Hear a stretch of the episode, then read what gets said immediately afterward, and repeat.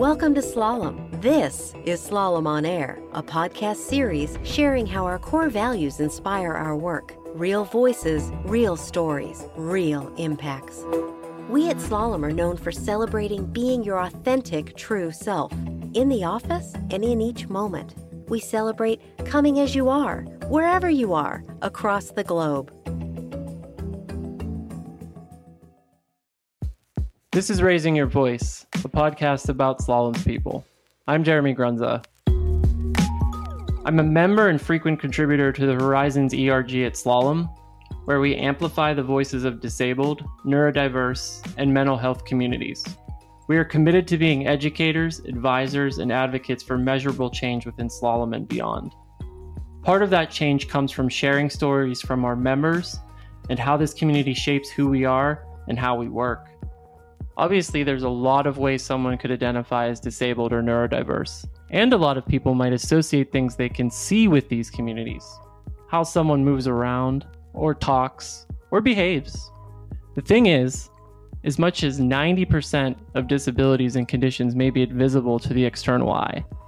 This often leads to increased discrimination by those who feel these people are quote unquote faking conditions or do not need accommodations because they are not visibly struggling. So today, we want to build our understanding of the wide spectrum of neurodivergent and disabled conditions that people can experience by talking to two guests that live with these invisible conditions. So I'm Jalonni Weaver, pronouns she, her. I am currently a talent acquisition analyst at Slalom. Our first guest, Jalonni, is someone that wasn't born with any condition, but rather had an accident that changed her life in an instant. So I guess this is story time. Um, yes, please. Yeah, tell us a little bit about your story, and, and uh, if you don't mind, obviously. no, for sure. Um, so two years ago, back in 2020, I um, got into a bicycle accident. So I was hit from behind um, by a driver and was knocked unconscious. Uh, thank God I had a helmet on. My whole helmet was cracked in half. I don't remember anything till this day. Um, and so I, I struggle a lot with like memory loss. So I have sticky notes all over my desk. Um, I repeat myself a lot and it's one of those things where it's like frustrating, you know? Yeah. So like I'll say something and then I'll forget or I'll do something like I, I have these things where I'll say if I light a candle in my house or something like that, I'll leave the house and I probably blew it out, but I don't remember if I did that. And that could literally be like five minutes ago. So like my memory is, is really not well. So I play games like Simon Says, like the little game that you can play. Um, I bought that to help my memory. Um, from my accident, I deal with PTSD.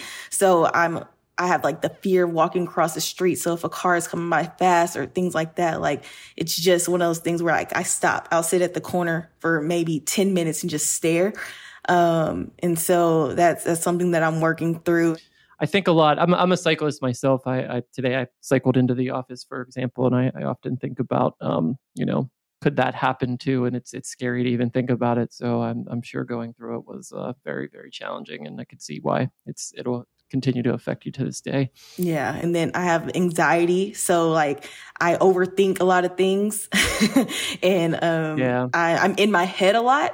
Uh, I have mood swings and it's it's kind of like my mood can be up one day and i don't think people understand how that works. Like you could be just at an ultimate high where everything's going great and then the next day you wake up and you just don't want to do anything or you're just kind of at like a low. And so just trying to cope with that um on top of I'm a recruiter, so it's like I I would like to say I'm an introvert, um, but yeah. but the recruiting side gets me extroverted, and so it's one of those things where like I have to give a piece of myself every day to my candidates, to you know my hiring manager partners, different things like that, and sometimes it's exhausting. Sometimes you know I don't want to show up at work because I'm just tired, mentally drained um, from like personal things, but um, I think I've learned to like just work through it and then build a support system like on my team, like my people leader. Um, they're always asking like if I'm okay. Um, they're understanding like when I have doctor's appointments, um, when I let them know my situation, if I need just a mental health day, like they're just understanding with that. So it's, it's been really, really great to, you know, work for Slalom, a company that understands, you know, that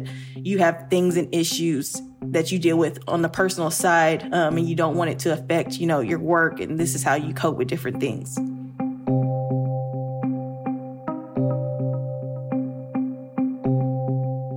Guess a question about um, one thing that you feel like people get wrong or could be better informed about your condition or the community in general. Anything that you feel like people often assume or get wrong or. I think just because somebody looks normal or in quotations normal doesn't mean that they aren't going through something, you know, inside. Like I said, like disabilities, not all disabilities you can see on the outside. So I think like just being aware to people's uh, situations. If somebody, uh, may not look like you or may, you know, sound like you or different things like that, like just open up and be curious, you know, um, and be understanding.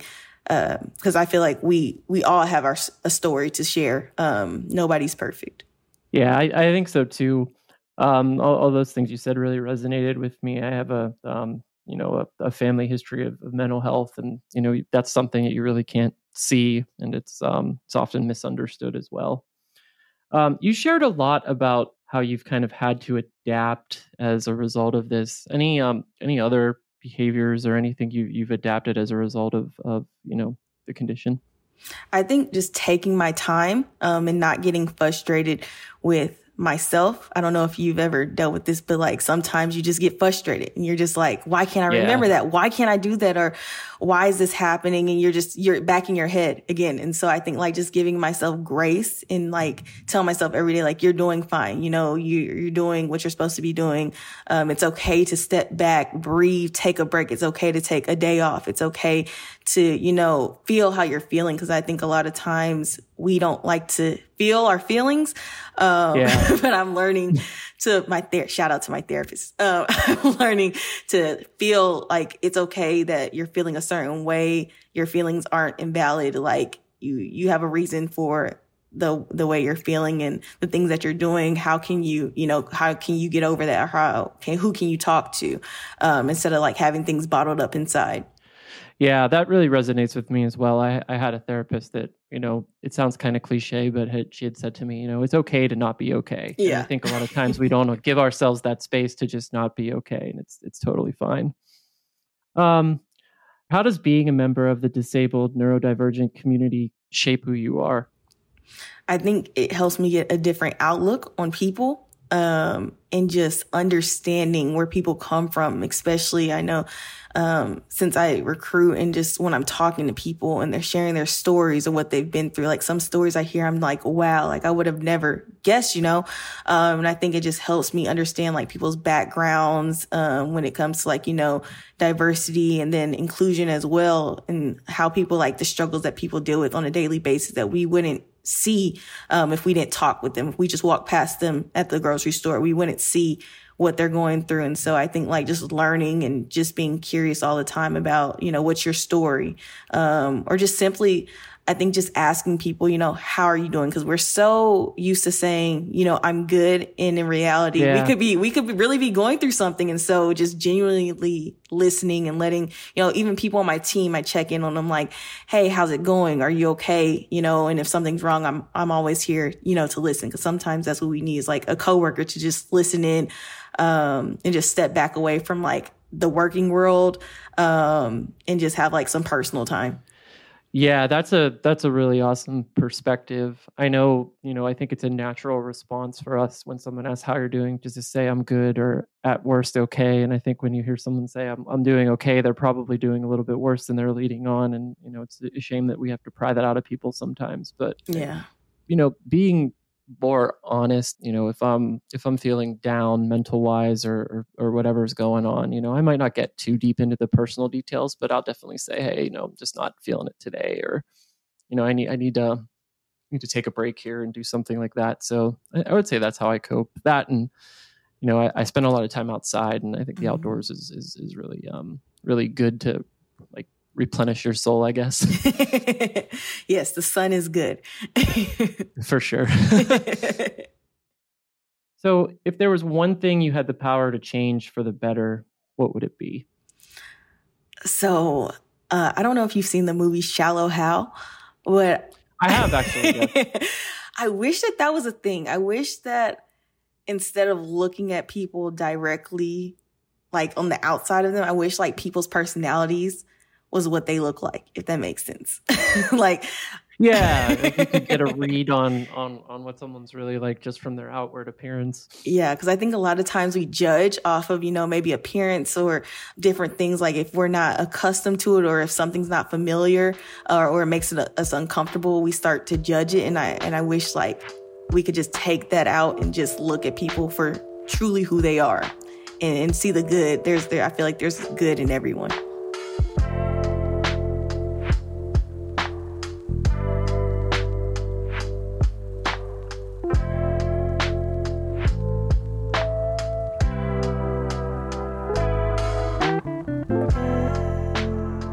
Next person I spoke to was Leslie, the senior data and analytics consultant out of the Boston office. My name is Leslie Dill. My pronouns are she, her, hers.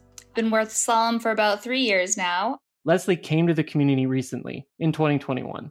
She arrived here from a diagnosis, not an accident, and identifies as both neurodivergent and disabled. So, my background um, just personally has uh, been very heavily in mental health communities. My family has a lot of people who are recovering addicts you know uh, my parents actually met in alcoholics anonymous back in the 70s so just a really strong foundation about you know self-care what these types of mental health situations look like. So that's the environment i grew up in my own personal story with being diagnosed as neurodivergent and disabled um, was only recently. So I wasn't officially diagnosed until January 2021. Um, and it really changed my life. So the first thing was I finally had an answer to 20 plus years of why am I like this? Why am I time blind and I don't understand the difference between five minutes and five hours? Why do I daydream when I know I need to be paying attention and learning, eh, whether that's school or in the business world? Why do I get so upset when my routine is disrupted or if noises are too loud and I get overstimulated by sensations or sensitive noises? So it's not a unique tale. There's a lot of women and, and girls who have ADHD or autism that are either never diagnosed or underdiagnosed because the clinical model has been predominantly male. And it's you know when people think of add adhd they think of you know a little boy running around a classroom and, and slapping uh, markers out of the teacher's hand or, or just that stereotype. But for yeah. women we're socialized to put a lot of things internal. Um, you know it might come present differently basically. So for me you know i was very talkative I would always, you know, interrupt or blurt things out, but, you know, was told, you know, shush, you should be, you know, seen, not heard. Um, and, and that just kind of, you know, boilerplate social dynamics. Once I got that answer and I learned about my diagnosis and everything just clicked and it really did save my life. And, and so now whenever people ask me about it, I'm very open and honest around yes, I am disabled, I am a neurodivergent, this is my story, this is why it's important. We destigmatize it because you, you could save someone's life if they don't understand the signs to look at, especially in those underserved communities, um, like women or people of color, we could miss it and, and it's something that doesn't need to happen. It can be prevented. I really related to the the mental health piece when I finally decided to get past all the stigma and, and go actually talk to a therapist for the first time, it it felt like I was finally feeling like something I should have done a long time ago, but but finally felt like I had an answer to how I was feeling, which is really um can be a really life changing experience for sure. Oh yeah, even just the validation of this isn't in my head. I'm not crazy. Um, th- what I would always say is I'm not crazy or lazy, which are the two things people associate with underdiagnosed women with autism ADHD. Is you can't do it because you're too lazy to do it, or you're doing these impulsive things because you're crazy, and, and those are just so wrong. It's just wait, it's brain wiring. It's how you're developed, and I think that that's really important. And I, I appreciate you mentioning that too, because I know for men, it's also has its own stigma of talking about feelings and going to mm, therapy. Yeah. So there's so many other dynamics and identity coming, you know, coming into play here. So I think that exactly this is a great conversation to have. Uh, one thing I was curious about you you mentioned that your your diagnosis came a, a little bit later in your, in your life for you. Um, did that change your perspective in in any way or, or shape? Oh, oh boy. you know, I know that this is such an overused um, you know, uh, what's the phrase? The matrix red pill blue pill you know the blue yeah. pill you'll just keep living you'll go back to sleep and nothing will happen the red pill your eyes are opened um but i just can't think of another truer way of describing it of it just clicked like a light came on and i understood for the first time oh it's not me it's just the world that i'm grown up in and that i i'm trying to live my life in is just it, it's really just not built for people who have these nuances and have this neurodivergence or or are living with disabilities. And I think once I realized that, it really opened my eyes and made me very passionate when it comes to things like the Americans with Disabilities Act. When I learned more about that, I didn't even realize that it wasn't signed into law until 1990 so i was already born like it's things like that where oh i didn't even know that either yeah it's it's crazy yeah they just celebrated um i think the 30 30, 30 second, second or so. yep yeah. i'm trying to do math real quick but um yeah and understanding the history of you know if i was born in a different time if i was born 50 or 100 years before i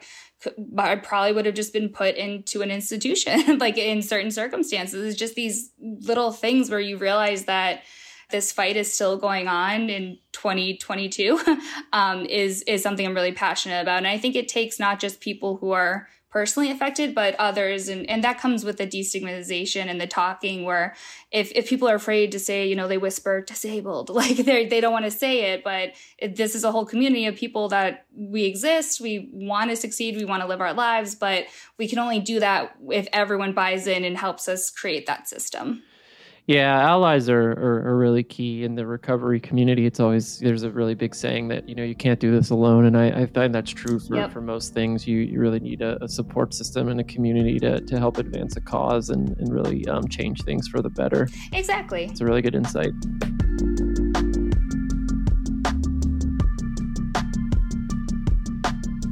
So, how does being a member of the disabled neurodivergent community shape who you are? Yeah, so this one I I struggle with a little bit and I think it's because I was so recently uh, like I didn't even think of neurodiversity, autism, ADHD as being an option for me until 2020. Like that was the first time I heard oh, wow. one of my husband, yeah, well then fiance now husband, one of his uh, good friends. She was mentioning, oh, I was in therapy the other day, and my therapist mentioned that I could have ADHD, and these are the symptoms, and this is fitting what I think are all these gaps in my life of why I did things the way I did it, you know, why I had the challenges I had. So I think for me, it's it's really just hard to completely switch that in only a year and a half from, yeah. okay you know thinking yeah no I, i'm you know super healthy and average in all these ways. And then to go and realize oh wait i actually have you know several um, disabilities and i'm neurodivergent. And it's it's almost a complete identity shift. So sometimes i have a that imposter syndrome where in the back of my head it's like you shouldn't identify because you were 32 when when you got diagnosed and you it, it wasn't that kind of I've always lived with it and I'm used to it. I'm still getting used to that concept. You know, it's been really amazing, but it's also been really eye-opening in some of the more dark ways of of kind of the world. So yeah, I, I think your your answer there is, is is really honest, and your your perspective will change so much as time goes on. I have a you know I'm part of the recovery community, and you know when I first was in recovery, it was like my perspective was totally different than it now that now than it is now years later, and it's um it's really eye opening how that changes when you when you have more time and you can reflect back on it.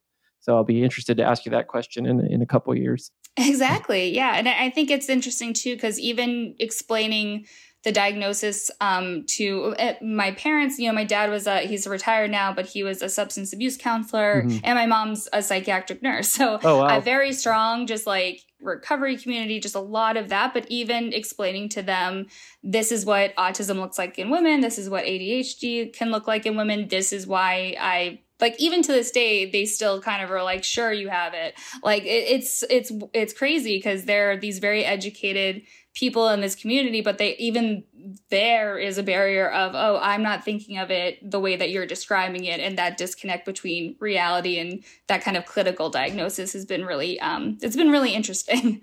So i think that's why it's important to just be that person on for lack of a better word you know a soapbox if no one yeah. else is, is, listening maybe there's one person who's like oh this resonates and and that can be helpful um, especially if you're not getting that clarity or support from your own family So back to Dance Month, is there anything you're really excited about, obviously beside this podcast, um, that you'd like to highlight that's coming up for the listeners?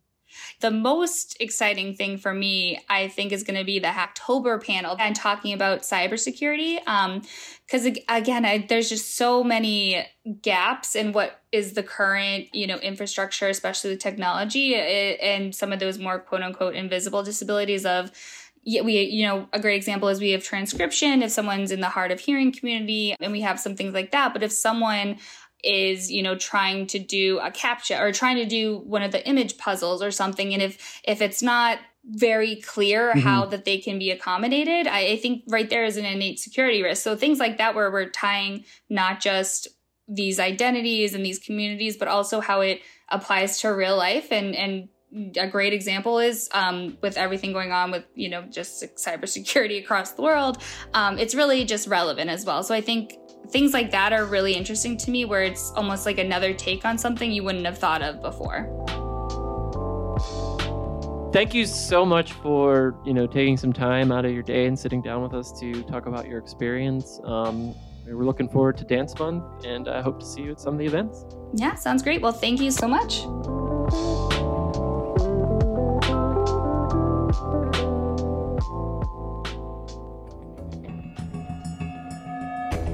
Thanks for listening to Slalom on Air. Tune in to hear more by following us on your preferred podcast listening app. New stories will be coming regularly. And if you're interested in joining Slalom, check us out at slalom.com slash careers.